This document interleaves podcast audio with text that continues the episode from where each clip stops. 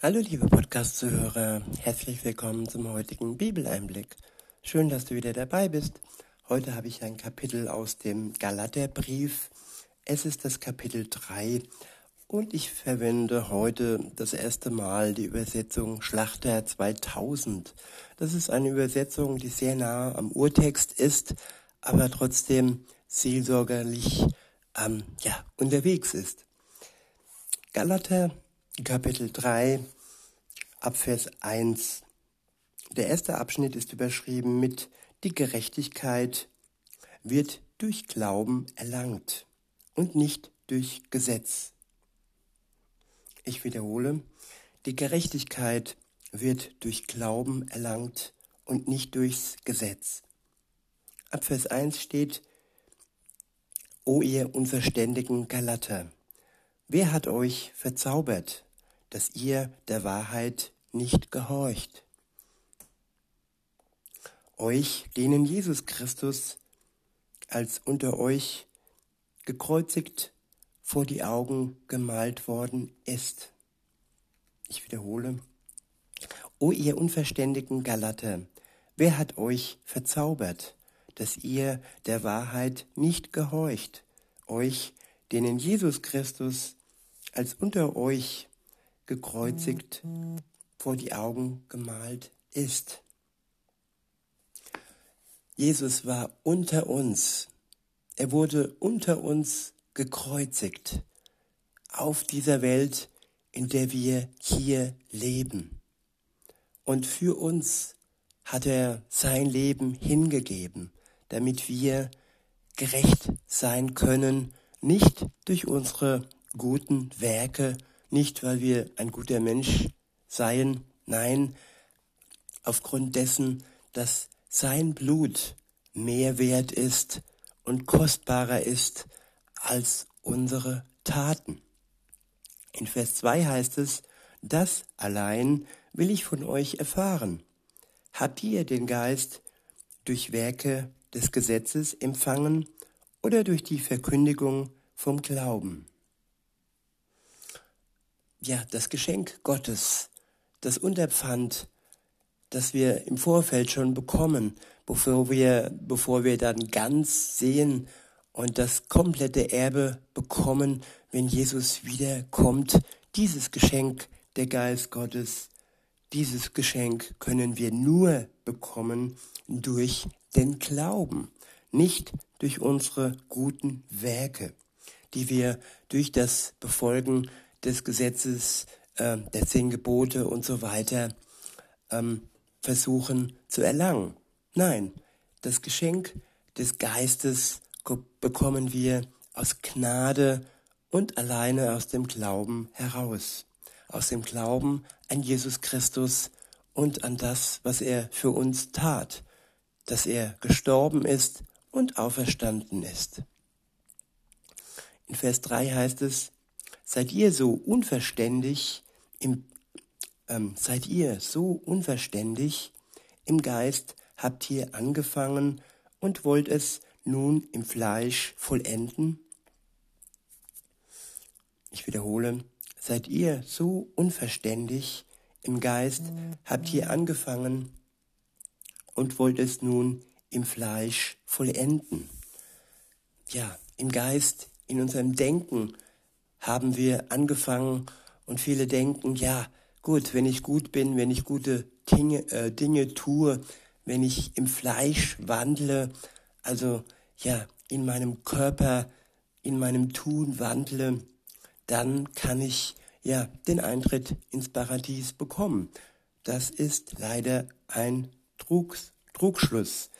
Weder der Beginn in unseren Denken noch die Ausführung in unseren guten Taten wird uns ähm, ja Gott näher bringen. In Vers 4 heißt es, so viel habt ihr, habt ihr umsonst erlitten, wenn es wirklich umsonst ist, der euch nun den Geist da erreicht und Kräfte in euch wirken lässt, tut er es durch Werke des Gesetzes oder durch die Verkündigung vom Glauben? Ich wiederhole, der euch nun den Geist darreicht und Kräfte in euch wirken lässt, also Gott, tut er es durch Werke des Gesetzes oder durch die Verkündigung vom Glauben. Wodurch tut er es? Wodurch reicht er uns den Geist dar? Nicht durch ja, Werke des Gesetzes, nein, durch die Verkündigung vom Glauben. Jesus war der Erste, der anfing, ja, das Evangelium zu verkündigen. Und nach ihm kamen seine Jünger, die er ausgesendet hat in die Welt, damit Menschen an Jesus glauben können und dadurch errettet werden. In Vers 6 heißt es, gleich wie Abraham Gott geglaubt hat und es ihm zur Gerechtigkeit angerechnet wurde, so erkennt auch, die aus Glauben sind, diese sind Abrahams Kinder. Ich wiederhole, die aus Glauben sind, diese sind Abrahams Kinder. Ja, aus Glauben heraus geboren werden. Die glauben, die sind Kinder Gottes. Die stammen wirklich von Abraham ab. In Vers 8 heißt es, da es nun die Schrift voraussah, dass Gott die Heiden aus Glauben rechtfertigen würde, hat sie dem Abraham im Voraus das Evangelium verkündigt. In dir sollen alle Völker gesegnet werden, sprach Gott zu Abraham. Und er hat ihm so im, Voraus schon das Evangelium gebracht. Es war eine Vorausschau dessen, was Jesus dann bestätigt hat. In Vers 9 heißt es, so werden nun die, welche aus Glauben sind, gesegnet mit dem gläubigen Abraham. Denn alle, die aus Werken des Gesetzes sind, sie sind unter dem Fluch, sie sind unter dem Fluch. Denn es steht geschrieben, verflucht ist jeder, der nicht bleibt in allem, was im Buch des Gesetzes geschrieben steht, um es zu tun. Ich wiederhole, verflucht ist jeder, der nicht bleibt in allem, was im Buch des Gesetzes geschrieben steht, um es zu tun. Ja, wenn wir dem Gesetz entsprechen wollten, wenn wir durch das Gesetz ja den Eintritt ins Paradies und den Zugang zu Gott finden wollten, dann müssten wir alles, wirklich alles, was in den Geboten Gottes steht, befolgen. Aber da wir Mensch sind und immer wieder fallen und immer wieder ja sündig werden, so hat Gott für uns einen Ausweg geschaffen.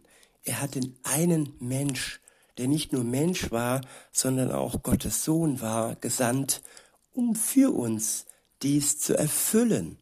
Er war nämlich ohne Schuld und er hat, er hat alles erfüllt, was im Gesetz gefordert wird.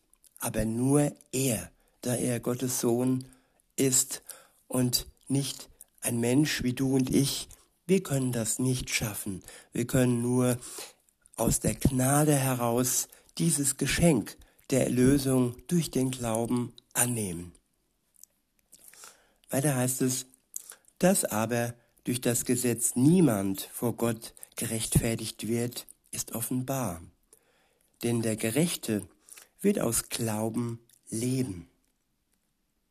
Ja, wenn wir gerecht werden wollen, dann können wir aus dem Glauben heraus ewig leben, aber nur durch den Glauben heraus. In Vers 12 heißt es, das Gesetz aber ist nicht aus Glauben, sondern der Mensch, der diese Dinge tut, wird durch sie leben. Christus hat uns losgekauft von dem Fluch des Gesetzes, indem er ein Fluch wurde um unseretwillen. Denn es steht geschrieben, verflucht ist jeder, der am Holz hängt. Er wurde an unserer Stelle verflucht. Er hing an unserer Stelle am Holz, weil er uns liebt. Er tat es aus reiner Liebe heraus. In Vers 14 heißt es, damit der Segen Abrahams zu den Heiden komme in Christus Jesus, damit wir durch den Glauben den Geist empfingen, der verheißen worden war. Der nächste Abschnitt ist überschrieben mit Das Heil ist aufgrund der Verheißung gegeben, nicht aufgrund des Gesetzes. Ja, Gott hat uns verheißt, er hat es uns verhießen, dass wir aus Gnade heraus gerettet werden. Diese Gnade hat damals Abraham schon erfahren. In Vers 15 heißt es, Brüder, ich rede nach Menschenweise. Sogar das Testament eines Menschen hebt niemand auf oder verordnet etwas dazu, wenn es bestätigt ist. Nun aber sind die Verheißungen dem Abraham und seinem Samen zugesprochen worden. Es heißt nicht und den Samen als von vielen, sondern als von einem und deinem Samen und dieser ist Christus. Ja, Christus ist der lebendige Samen. Er ist der ewige und durch ihn können auch wir ewig sein. In Vers 17 heißt es, das aber sage ich, ein von Gott auf Christus hin zuvor bestätigtes Testament wird durch das 430 Jahre danach entstandene Gesetz nicht ungültig gemacht, so dass die Verheißung aufgehoben würde. Nichts ist ungültig, was Gott in seinem Testament geschrieben hat. Sowohl das Alte als auch das Neue ist beständig. Aber durch das Neue hat Gott ermöglicht, dass wir dem Alten gegenüber bestehen können. Ohne das Neue Testament hätten wir niemals vor Gott bestehen können. In Vers 18 heißt es, denn wenn das Erbe durchs Gesetz käme, so käme es nicht mehr durch Verheißung. Dem Abraham, dem Abraham aber hat Gott durch Verheißung geschenkt. Ja, er hat es ihm versprochen. Und Gott hat sein Versprochen Abraham gegenüber gehalten. Er hat nicht gesagt, tu dies, tu, tu jenes und dann bekommst du es. Nein, er hat gesagt, ich schenke es dir, ich verspreche es dir. Und so ist es auch durch Jesus. Ein Geschenk und ein Versprechen, dass wir durch den Glauben heraus ewig leben können. In Vers 19 heißt es, wozu nun das Gesetz? Der Übertretung wegen wurde es hinzugefügt, bis der Same käme, dem die Verheißung gilt. Und es ist durch Engel übermittelt worden in die Hand eines Mittlers. Ich wiederhole. Vers 19. Wozu nun das Gesetz, die Gebote? Der Übertretungen wegen wurde es hinzugefügt. Ja, unserer Übertretungen wegen. Und die Übertretung gebiert die Sünde und die Sünde gebiert den Tod. Und das Gesetz zeigt uns den Tod auf, zeigt uns ja das Urteil, zeigt uns den Grund des Urteils auf, welches nötig ist, weil Gott ist der Heilige und die Sünde kann nicht bestehen zwischen uns und ihm. Wir bekommen nur Zugang, indem wir durch den Glauben an Jesus Christus von der Sünde befreit und erlöst werden. Aber um die Sünde zu erkennen, brauchen wir ein, ja, das Gesetz. Und dazu ist es nötig zu erkennen, dass wir die Erlösungstat Jesu benötigen, um vor Gott bestehen zu können. Ich wiederhole und fahre fort. Wozu nun das Gesetz? Der Übertretung wegen wurde es hinzugefügt, bis der Same, also Jesus, käme, dem die Verheißung gilt. Und es ist durch Engel übermittelt worden in die Hand eines Mittlers. Ein Mittler aber ist nicht Mittler von einem, von einem, Gott aber ist einer. Ist nun das Gesetz gegen die Verheißung Gottes? Das sei ferne, denn wenn ein Gesetz gegeben wäre, das lebendig machen könnte, so käme die Gerechtigkeit wirklich aus dem Gesetz. Ich wiederhole, ist nun das Gesetz gegen die Verheißung Gottes? Das sei ferne, denn wenn ein Gesetz gegeben wäre, das lebendig machen könnte, so käme die Gerechtigkeit wirklich aus dem Gesetz. Das Gesetz bringt uns den Tod, das Todesurteil. Und das Gesetz, ja, dient nicht dem Leben. Es dient nur, ja, für den Hinweis auf die Verurteilung, die uns treffen würde, wenn wir nicht durch Jesus Christus freigesprochen werden würden. Dieser Freispruch, dieser Ausweg wurde uns gelegt durch Jesus Christus. Aber wir müssen es in Anspruch nehmen. Wir müssen praktisch den Anwalt nehmen, uns einen Anwalt nehmen, den einen großen Anwalt, und ohne dass wir ihn in Anspruch nehmen, kann er uns nicht frei, nicht helfen, dass wir frei gesprochen werden. Weiter heißt es in Vers 22, aber die Schrift hat alles unter die Sünde zusammengeschlossen, damit die Verheißung aufgrund des Glaubens an Jesus Christus denen gegeben würde, die glauben. Ich wiederhole, aber die Schrift hat alles unter die Sünde zusammengeschlossen damit die Verheißung aufgrund des Glaubens an Jesus Christus denen gegeben würde, die glauben. Der nächste Abschnitt ist überschrieben mit die Knechtschaft, die Knechtschaft des Gesetzes und die Sohnschaft in Christus.